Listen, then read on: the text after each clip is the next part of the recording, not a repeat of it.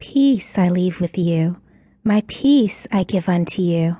Not as the world giveth, give I unto you. Let not your heart be troubled, neither let it be afraid. 3. Psalm 91, 1 through 4.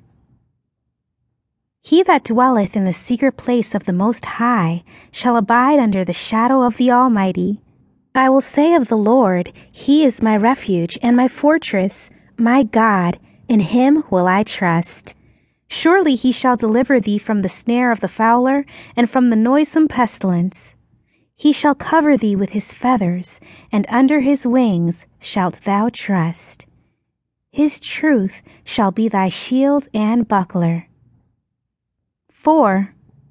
Psalm 91, 5 through 8. Thou shalt not be afraid for the terror by night, nor for the arrow that flieth by day, nor for the pestilence that walketh in darkness, nor for the destruction that wasteth at noonday.